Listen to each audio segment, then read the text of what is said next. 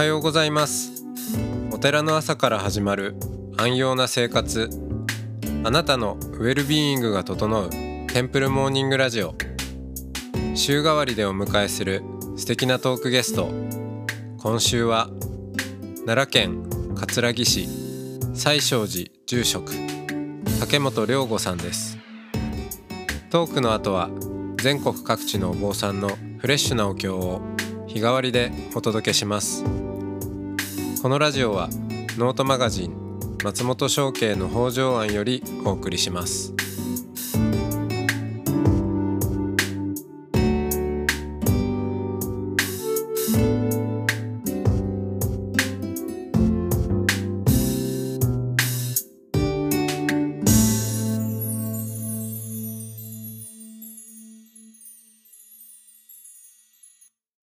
おはようございます。はい、おはようございます。今日も竹本良吾さんとおしゃべりをしていきますはい、よろしくお願いします。お願いしま。す。えーまあ実家の家族、まああのお寺の家族なんですけどのまあ危機を前に、えーその国を守るのではなくまず家族を守ろうということで、えー自衛官を辞め、えーそして実家自亡というかまああの戻られたと。でもそその時点で全然お坊さんじゃないですよね。そう、全然お坊さんじゃないし、うんしかもなんなら、家のごたごたはなんとかしたいから、あの、家のことをするというよりは、まあ、なんか、父親の面倒を見るみたいな感じですよね。うんうん。で、だから、まあ、その、家がたまたまお寺だから、うんまあお寺のこともまあ、やるわ、みたいうんうんうんな。うん。そんな感覚ですよね。うんだから、仏教がとかは全然、多分その時はまだなくって、うんうん、ただ一つあったのはもともとその小3の頃からあの生きる意味って何なんだろうって思って、うん一つの答えが自衛官だったわけですよね。はいはいでそれが結局そのタイミングでまたご破産になった。そうですね。ですようん、うん、で身近な人を守るあでも身近な人を守るために今度は自衛官を辞めるっていう選択肢をして、うん。まだそこは生きてたわけですか？そうですね。うん、生きてたんだけど、まあ、その失恋も大きかったんですけど、はい。ちょっとだいぶぐらついてて、自分の中では。うん。うんで、まあ、どうするのかっていうことも思って、まあ、このまま流れでお坊さんになるのもまあ悪くないかなぐらいな。うん。悪くないというか、うん。まあ、しゃあないかなみたいな、うん。そんな感じだったんですね。でその時にただうちの母親があの自衛官を辞めることをめっちゃ反対してて、はいはい、うん。うん、せっかくそうでしょう。エリートコースになったのにうん。みたいな、うん。僕は全然そうと思ってなかったんですけど。でまあやもし辞めるなら辞めるでいいけど、うん。まあ、辞めてもう坊さんになる、ね、あのなら、えー、とやっぱちゃんと勉強はしてほしいと。うん。いうことはすごく言ってくれて。でまあいろんなあの、ね、地元のお坊さんのところにも連れてってくれたりしてでちっちゃい頃日曜学校に行ってた近くのお寺さんがあったんで、まあ、そこの先生のところにも連れてってもらったりして、であのうちの母親は裏ではあのなんとか止めてくれって言ってたらしいんです けど。けど実はお坊さん面白いですよね。あの、はい。止めてくれって言われてたんですけど僕が行って、まあ、実はこういう思いであの、まあ、自衛官辞めよう辞めて、ええ。そのまあ坊さんの道に行こうと思うんだみたいな話をしたら、うん、その二人のお坊さんどっちとも「うん、それはいいことや」みたいな。はい。全然止めてくれれない。全然止めてくれないみたいな。感じで。だけどその方々がやっぱ一つせっかく仏でお坊さんになるつもりなら、うん、ちゃんとやっぱり勉強するとか、た。うん。うん、その仏法をちゃんと聞いてほしいっていうのは結構強く言ってくれて、はい。はい。うん、で母親からも、まあ、そのせっかく、ね、こっちの道にもし来るんならあの、まあ、ちゃんと大学院とかで、はい。えー仏教のことをしっかり学専門的に学んでこっちも命がけでやりなさいと。ああそうですね。ね。まあ、そんな感じではなかったですけどね。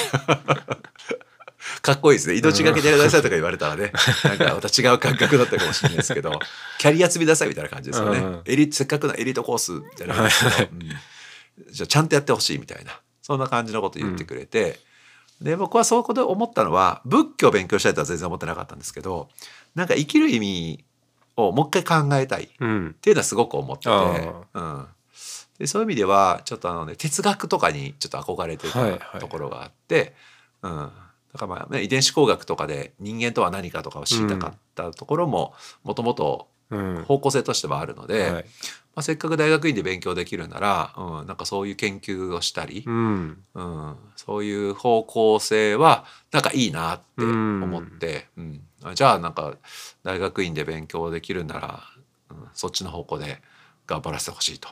いうふうに僕も言って、うん。で、まあ、自衛隊辞めたんですね。で辞めた後あの12月の終わりに辞めてで明けて次の1月に受験があったんですかね。うん。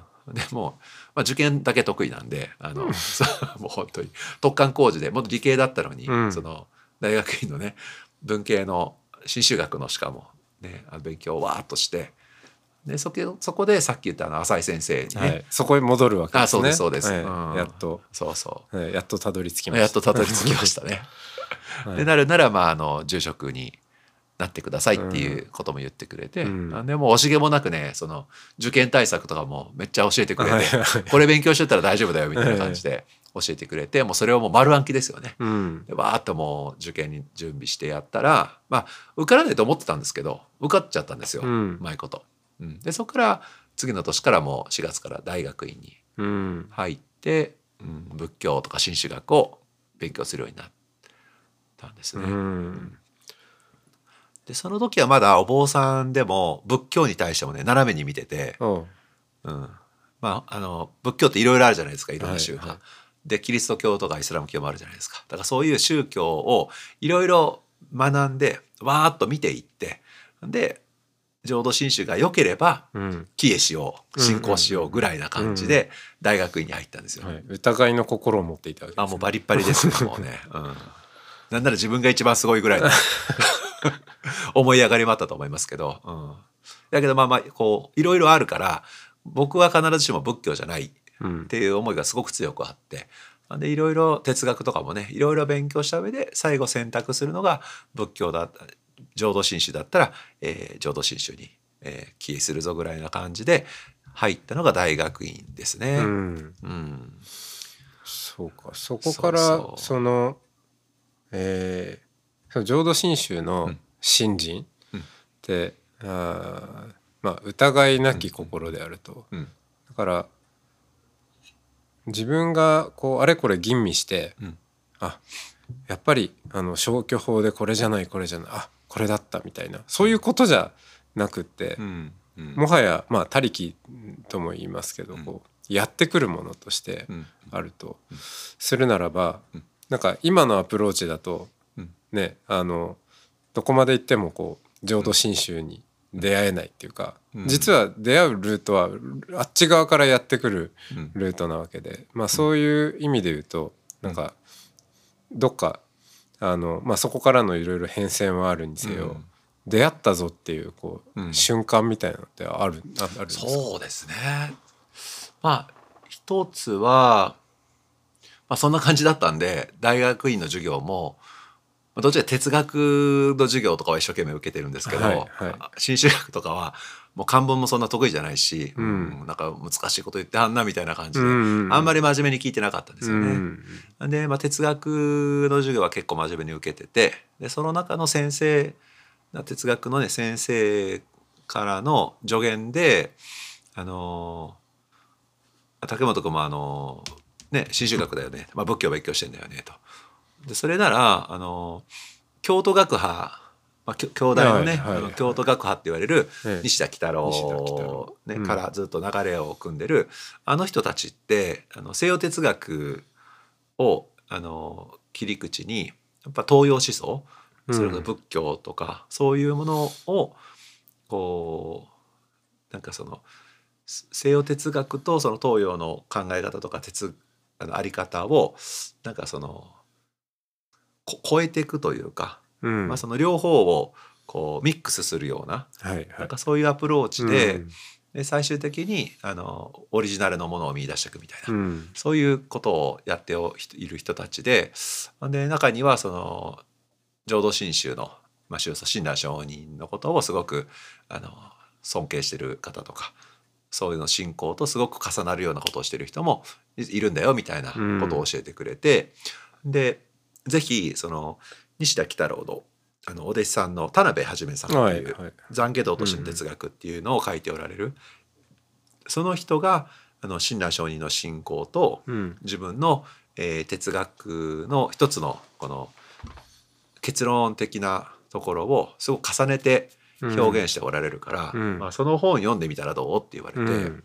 で僕は哲学に対するすごくあ憧れがあったんで、うんいやあの哲学をやっているしかもその本場の京大のねあの京都学科の人たちが浄土真宗のことをそんな風にリスペクトしてやってんだみたいな、うんうん。逆輸入的にすごく うん。わすげえみたいな思って、えほんで大学院の1年の時にその懺悔道としての哲学っていう書物に出会って、であとは大学院時代はねそればっか読んでましたね。うん。もう何度も読んでたんですね。何度も読みましたね。でめっちゃむずいんですよ、うん。うんであの頃のね哲学書ってもう超難解うん。じゃないですか、はい、うん。難しいですよねそう。本当に。うん。もう見開きうん。文章がもうずーっと続いてて1ページ半ぐらいが一文みたいな、もう手術主語と述語がもうどうなってんのみたいな。そうですよね、うん。もう読んでる自分を褒めるために読んでんのかなみたいな気そうそう持ちにそうそなりますよね。う。もう気づいたら眠気が起こるみたいな、うん。そうだからそういう難解だったんですけど、うん。なんであんなにそこにこう惹かれたのか、まあ、今とな不思議なんですけど、でもその本ずっと読んで、うん。でその本は結局田辺はじめさんがあの種の論理っていうのをあの戦前にはい。こう確立されて、種っていうのはあのた種ですね、うんうん。あのこの人類を種うん類子っていう、はい。あのフレームに分けてでその種っていうところ種に族の種。はい、はい、種類の種ですね、うん。うん。にすごくあの中心を置く生き方がいいんだみたいな、うん。そういうのを一つの田辺哲学の結論として打ち出してたんですね。うん。けどそれがあのいわゆる第二次世界大戦、うん。まあ、太平洋戦争になった時に戦争の推進する理論としてで使使われちゃっったんですよね。でそのことですごくあの田辺さん自体は絶望してしまって、はい。自分がもうこれはって思ったうん。哲学してきた中でこれはって思ったのを反対にそういうふうに使われたってことに絶望して、でそれをすごくそれまではどっちかというとこう自分でこう真理を見つけるっていう方向でやってたのにうん。あの本当にこの世界に打ち負かされたみたいな時に起こってきた心が懺悔する心だったんですね、うん。申し訳ない、まあ、懺悔する心。でその時に初めて救われる経験をした。ってうん。いうふうに田辺さん言ってるんですよ。うん。うん。でそれが実は哲学ならざる哲学。はい。はい。懺悔道としての哲学うん。なんだと。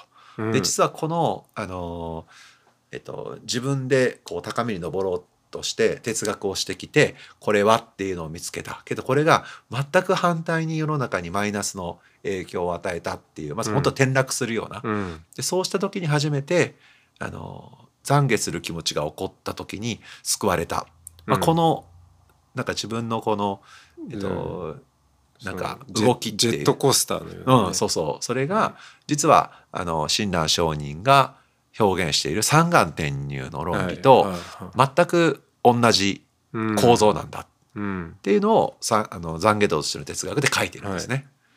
うん、でそれがめちゃくちゃ僕の中ではなんか納得がいったというか、うん。うん、ああすすごいなと思ったし、うん。うん、でなんかやっぱり一つ自分自身の人生とも重なったんだと思うんですね。うん。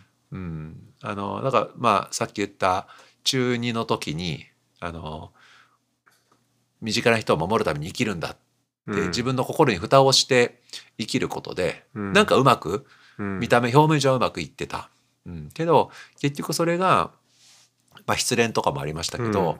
なんかあの本当の自分を生きてないはあ。自分だってうん。あの、うん。その時になんかねて懺悔道として哲学とか仏教でもその自己を見るみたいなこと言われるじゃないですか。うん。でそういうの聞けば聞くほどなんかそのうんその心を蓋をしてた、ね、あの高校大学自衛官時代のうん。自分とすごくなんか、うん、重なる部分があって。うん。うん、でなんだろうな。その自分の心の本当の感じてるところをうん。なんか見る勇気をなんか仏教にもらったというか、うん。うん。でその時になんかねなんだろうな自分の心の中にあるこう醜い部分とかうん表面上うまく取り繕ってるからうまくやれてるんだけどけどこう腹の底になんか流れてる自分の感情ってもっといろんなものがあってでそれを隠す生き方じゃなくてちゃんと見つめて生きていいんだみたいな、うん。うん、そこになんかすごいね自分の中のこう心の蓋が外れたというか。うんなんか自分の本当の自分がいていいんだみたいな感覚をやっぱその懺悔ととしての哲学を通してうん。なんか仏教のうーんその懐の深さというかうん。自分の心をこう見つめていく、うん。でそのありのままの自分をそれでいいんだって言ってくれる仏様、うん。阿弥陀仏との出会い。っていうのが、うん、やっぱ大学の大学院の2年生の時とかドクター入った1回生とかあの頃ですかね、うん。なんか自分なりにそれがすごく居心地いいなって思えるようにうん。うん、なったのはね。だからあの頃ですかね、うん、本当に仏教に出会ったみたいな感覚は。その懺悔道としての哲学もその田辺先生の、まあ、哲学ではありつつも、うんうん。でもそのご自身のその、んん内面の大転換、うん。大展開、うん。いいその三眼転入って言われましたけど、まあ1920はい。から18、18、えーそれはまああの自力からはい。他力へってそうですね。流れのうん。その、まあ、変遷を綴られていてそれをずっとじゃあ何回も読むってことはずっとなぞり続けたっていう。そうですね。うん、うん、だからやっぱそうだから自分と重なってるっていうのが大きかったんだと思うんですよね。うん。まあそんなね田辺先生田辺さんみたいな壮大なそんな思想があってやってたわけじゃないんですけど、いやー、まあ、自分なりにこうなんかね生きるみって何かみたいにうん、思ってて、で中二の時にあの自力自力。が目覚めたそう自力目覚めたんですだから 自力の道をね歩み始めたんですようん。多分、ですよね。あの時に、うん。そうそうそうそう。うん、でこれはって思ったのがあの自衛官はい。だったんだと思うんですよ、そう。でその後もまあいわゆるその家族のためにみたいな、うん、この目の前で大変なことになってる家のことを放っておけないみたいなのもうん。多分ね、ええかっこしいで言ってた面もあったのかなと今考えると、うん。うんあったのかもしれないですよね。うん。うん。だから本当の本当の自分のこう心でリアルに感じてるところっていうのはいどこまでもこう目を背けながら、うん。うん、頭でどこまでも考えたり、そうですよね。うん。で家族がこんな状態なのにほっとけない。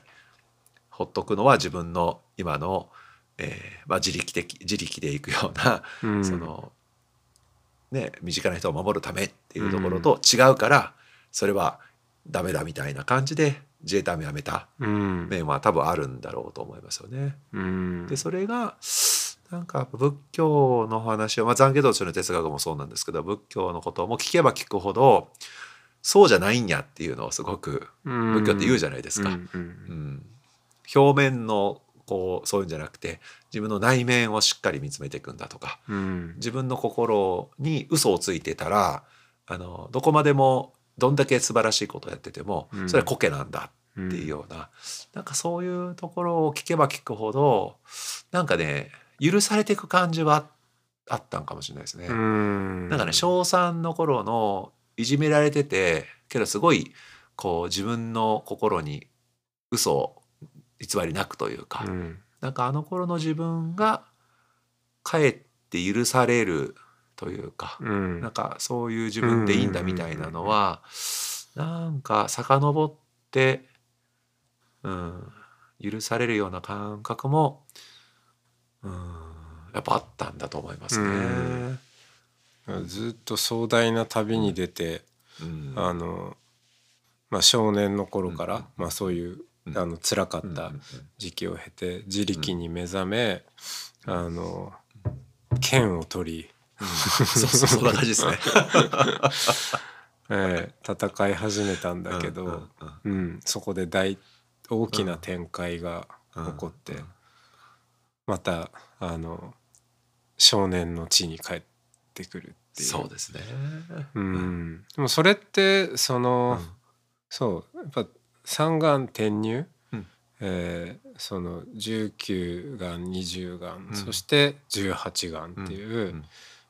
まあこういう、まあ、プロセスっていうか、うんうんうん。ステップを経るっていう言われてる、まあ、逆に言うと、まあ、あの確かにその浄土真宗でも18眼、うん。うん。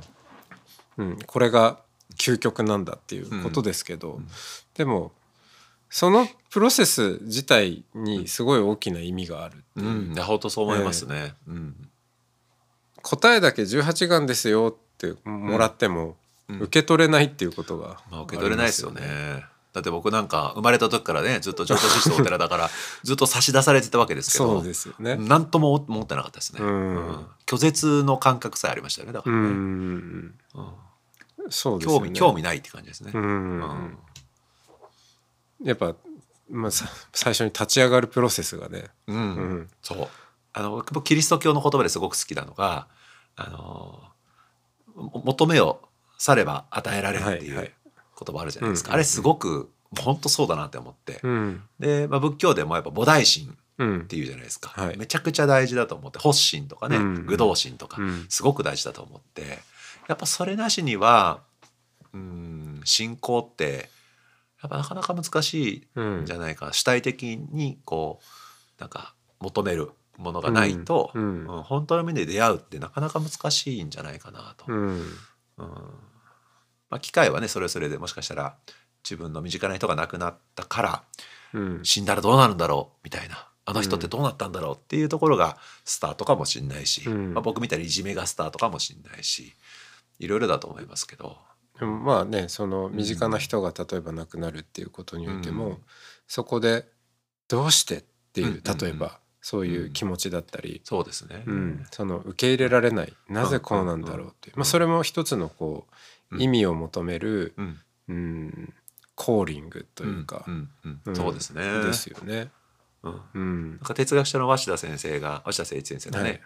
あの、うん、喪失とはあのあいあの存在の意味を問うことは喪失と裏腹なのであるみたいなことを言っておられてうん。やっぱ何かをなくすっていうことがうん。意味を問ううん。やっぱ源泉になるんだみたいなのがすごくわかっなんか納得させられて、ううん。ん僕は小3の時何をなくしたのかっていうとやっぱ自尊自尊心とかなんか自分の存在を周りから否定されたみたいなうんうんところでやっぱ意味を問うっていうものが生まれたんだと思うんですけど、うん。それってやっぱねタイミングって人それぞれですよね。そうですね。うん、だからまあそのそう失うとか喪失ってまあその普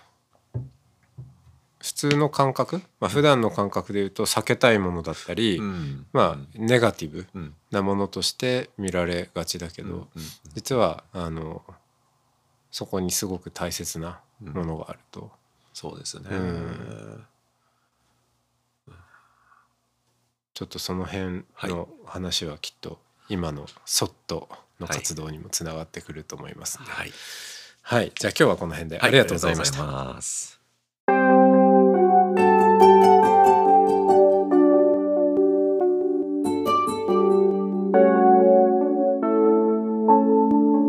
ここからは音の巡礼のコーナーです。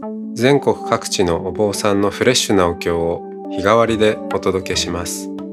登場するお経やお坊さんに関する情報はノートマガジン音の巡礼をご覧ください。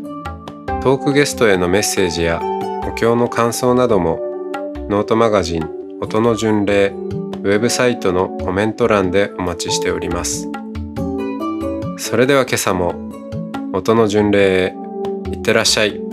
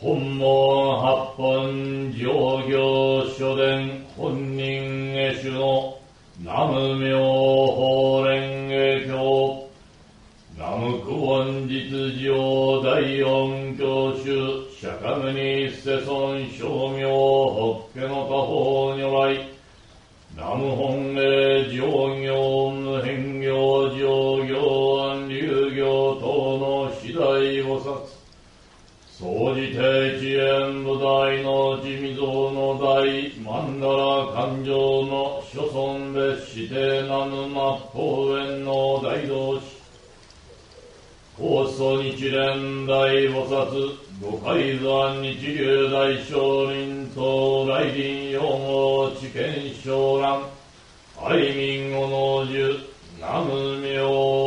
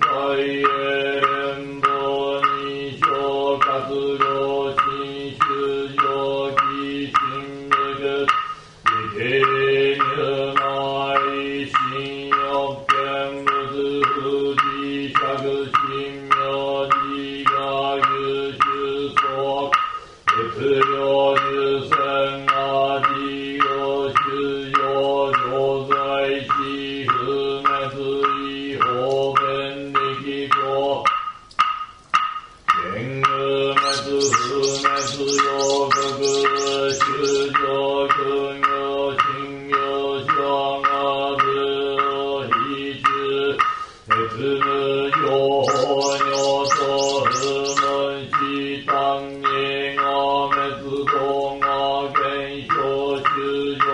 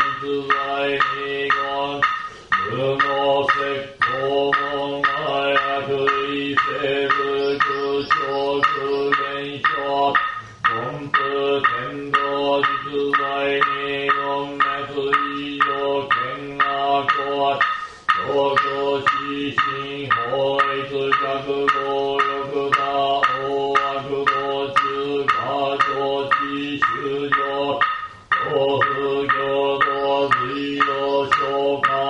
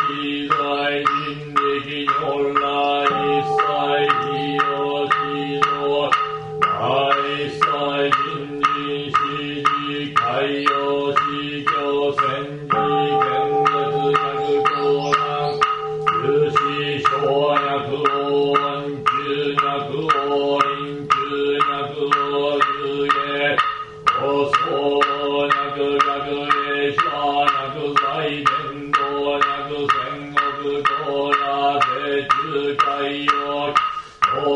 有所以者が土地で小村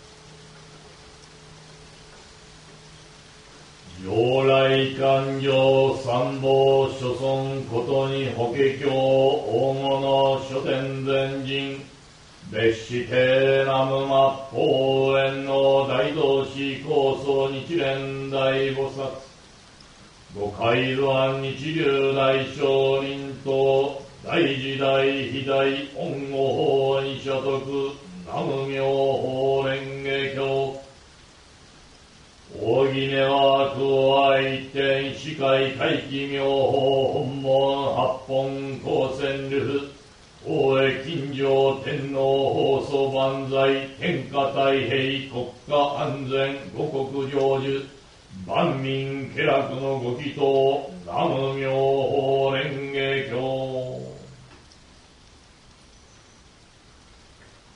重ねて営むところ東山男神と各域系一門流。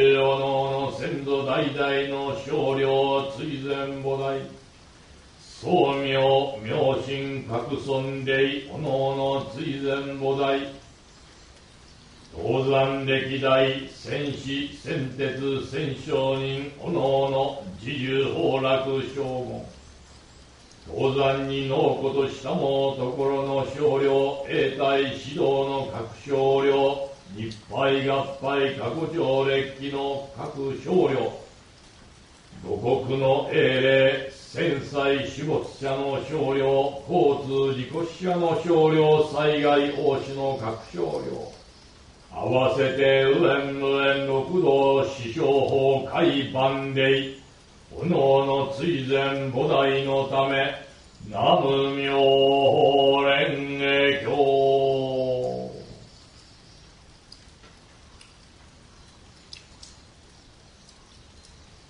日蓮大聖人五名半には、日蓮が慈悲広大ならば、南無妙法蓮華経は末法万年のほか未来までも流るべし。日本国一切主上の盲目を開ける功徳あり。無権地獄の道を塞ぐ功徳あり。無視来方々在所消滅。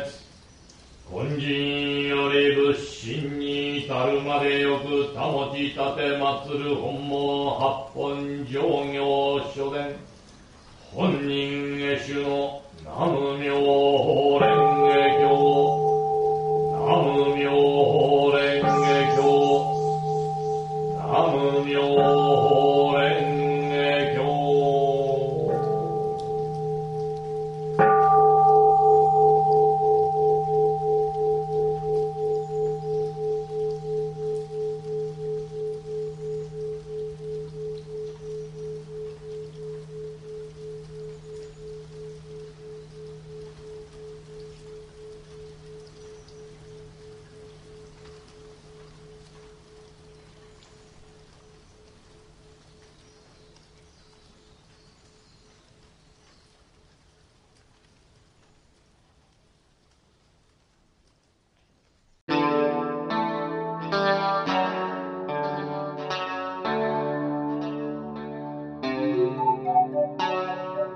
このポッドキャストはノートマガジン松本商家の北条庵よりお送りしました。